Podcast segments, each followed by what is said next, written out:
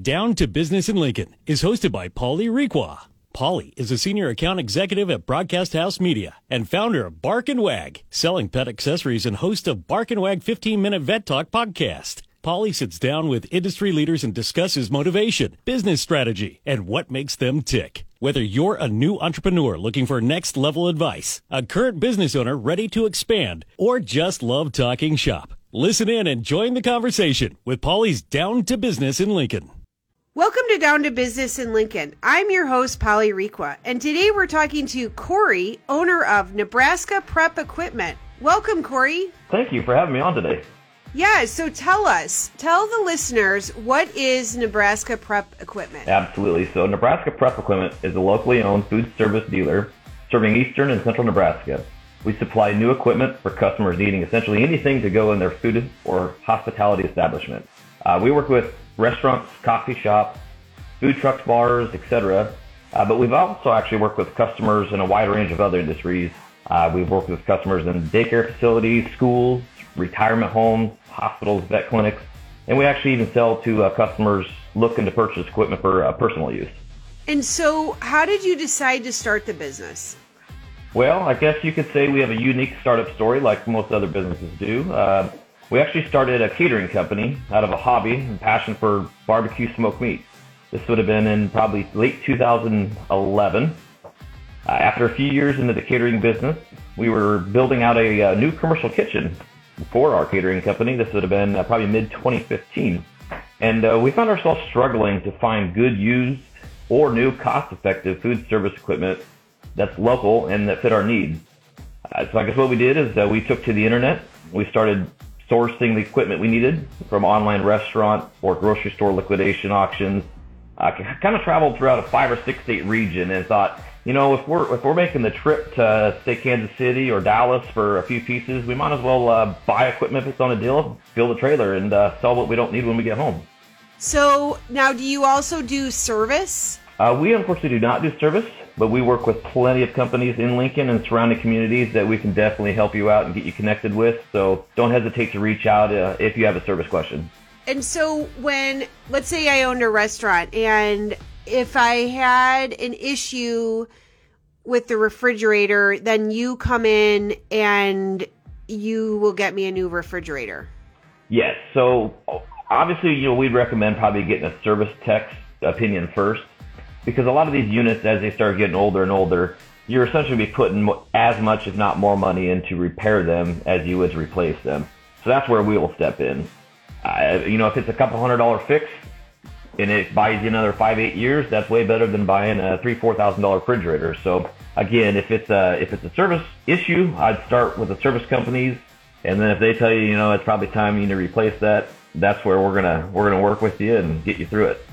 And so you probably work with a lot of entrepreneurs on the on the other side as well. Like if they're going to start a new business, you're there at the first step helping them get the back end organized and set, correct? Yeah, so it's kind of fun, the, the position we're in. So, as an entrepreneur ourselves, we like to see others succeed. And so, if we can help our customers from day one, and our job doesn't end when they're in business or they buy the piece of equipment from us. I mean, we essentially want to be with them all the way through this journey. That goes through with patronizing their food establishments or hospitality businesses and also referring people that we know to them because ultimately their success in turn is our success. So it's really fun to build those relationships, not just build a customer base, if you will.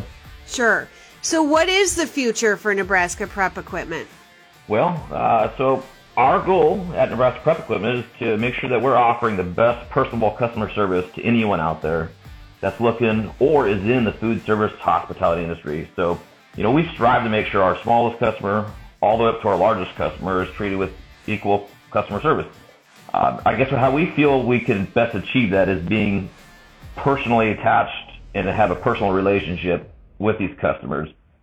So I guess what does that mean for our future? Um, I would say our future is probably going to be needing some more locations that are strategically placed. Uh, this will allow us to not only grow our footprint but grow our customer base still while maintaining our goal of providing the best customer service we can.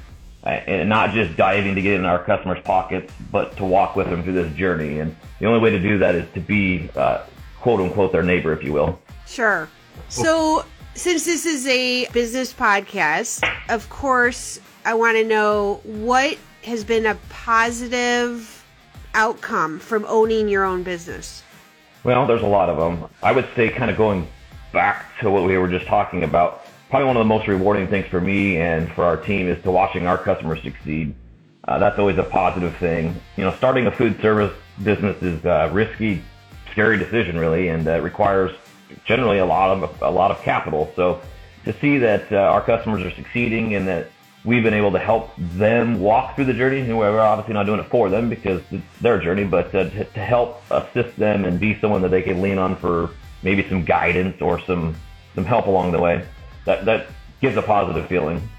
And what do you feel has been a hurdle just because there'll be new entrepreneurs listening to the podcast? what do you feel, you know, you listen to other podcasts and you know, they'll talk about I wish I had known. What you know, what what's a hurdle or what is something that you wish you had known to tell yourself to get through being an entrepreneur? Well, uh, where do I start on that one? Um, no. I know. All jokes aside, uh, you know, with it's kind of a loaded loaded question. It, it is, but that's okay. It's a good one. So, all jokes aside, you know, with any journey in life, whether it's a life journey, a business journey, there's always going to be hurdles. And so, I guess one thing that I've found, and us as a, as a team has found, is it's best to understand it's not a matter of if you're going to be faced with hurdles, but it's a matter of when. And so all hurdles are going to try to do is slow you down. But as entrepreneurs, what we have to do is we have to face them head on. We have to lean on our resources for guidance. And uh, I guess I'd say never cut corners that's going to tarnish your core values of a business just because at the time they may seem like the easiest path out. So hopefully that kind of roundabout answers the question. It's not a, a specific hurdle, but as hurdles as a, as a whole. I also feel uh, just talking to you that you're very passionate about it and so I think when you're a business owner, when you're passionate about your product and the service and the direction of the company, the hurdles are little speed bumps. Correct. Um, you know, some hurdles to others may seem small, some may seem big. It is just, it just all depends on how you how you face them, and just keeping an open mind of you can usually always get through them. Yes, yes, that is you. You will wake up tomorrow. That's right. so I would say that you know that's probably one of my biggest things I would say when it comes to hurdles. Again, is tomorrow's a new day. Lick your wounds and carry on.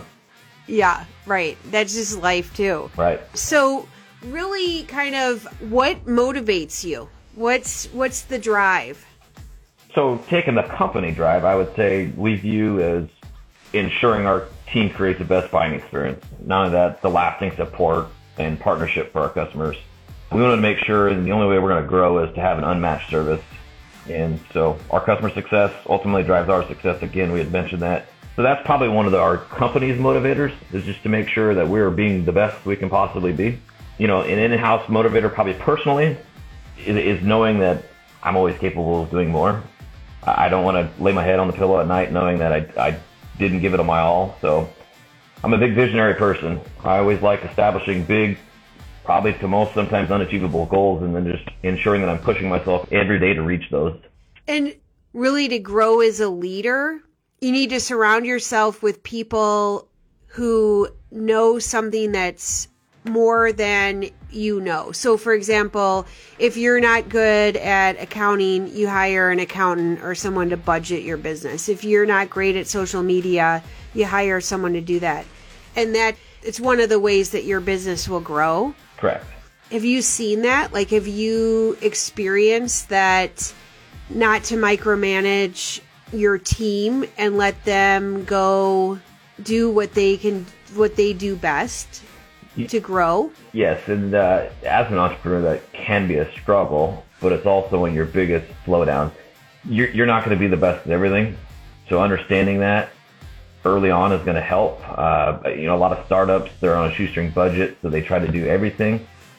But mm-hmm. but if it's a time consumer or you're not probably the most comfortable doing it, it it's probably good to outsource that Yeah. And- it's kind of interesting because you do, I mean, I've worked for a lot of different companies in sales roles, and the companies that the managers micromanage the team are the sales roles where there was high turnover and the sales were not there because everyone was worried about, you know, the what was going to be asked and how I spent my day, and you know, so it's kind of interesting.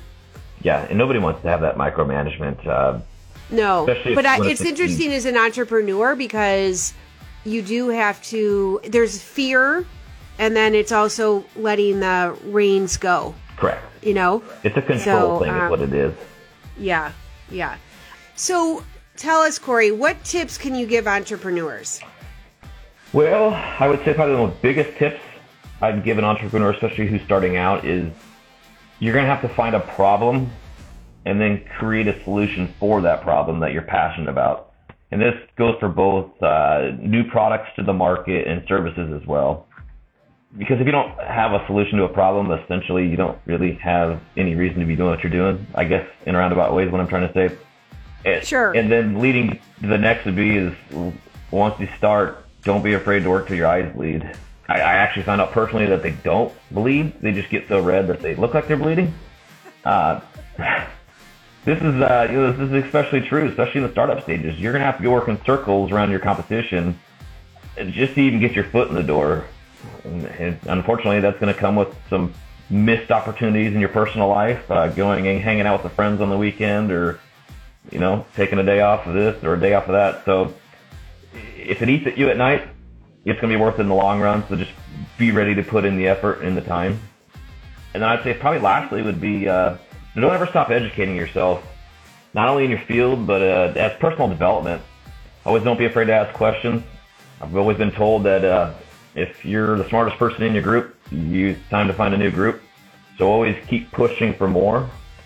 And uh, you know, it- with that being said, we're, we're a very new business yet, and we have a lot to learn as we grow. And I personally have a long road ahead with learning from others, emulating what they've done, others who have built businesses much larger than ours is. So again, just keep an open mind and always be willing to learn something new. And how do uh, listeners get a hold of you if they have any questions? You bet. So our phone number is 402-882-5585. Uh, we've got a showroom here in our store, which is about 20 minutes south of Lincoln. Or our live inventories online at nebraskaprepequipment.com. And I'll put all the information in the show notes as well. And we certainly appreciate you being a guest. I, it was a privilege, and I look forward to it next time. Thank you very much. Thank you for listening to Down to Business in Lincoln. If you own a business or have a friend that would like to be interviewed on the podcast, please send an email to down to businesslincoln at gmail.com. We would love to discuss what makes you successful.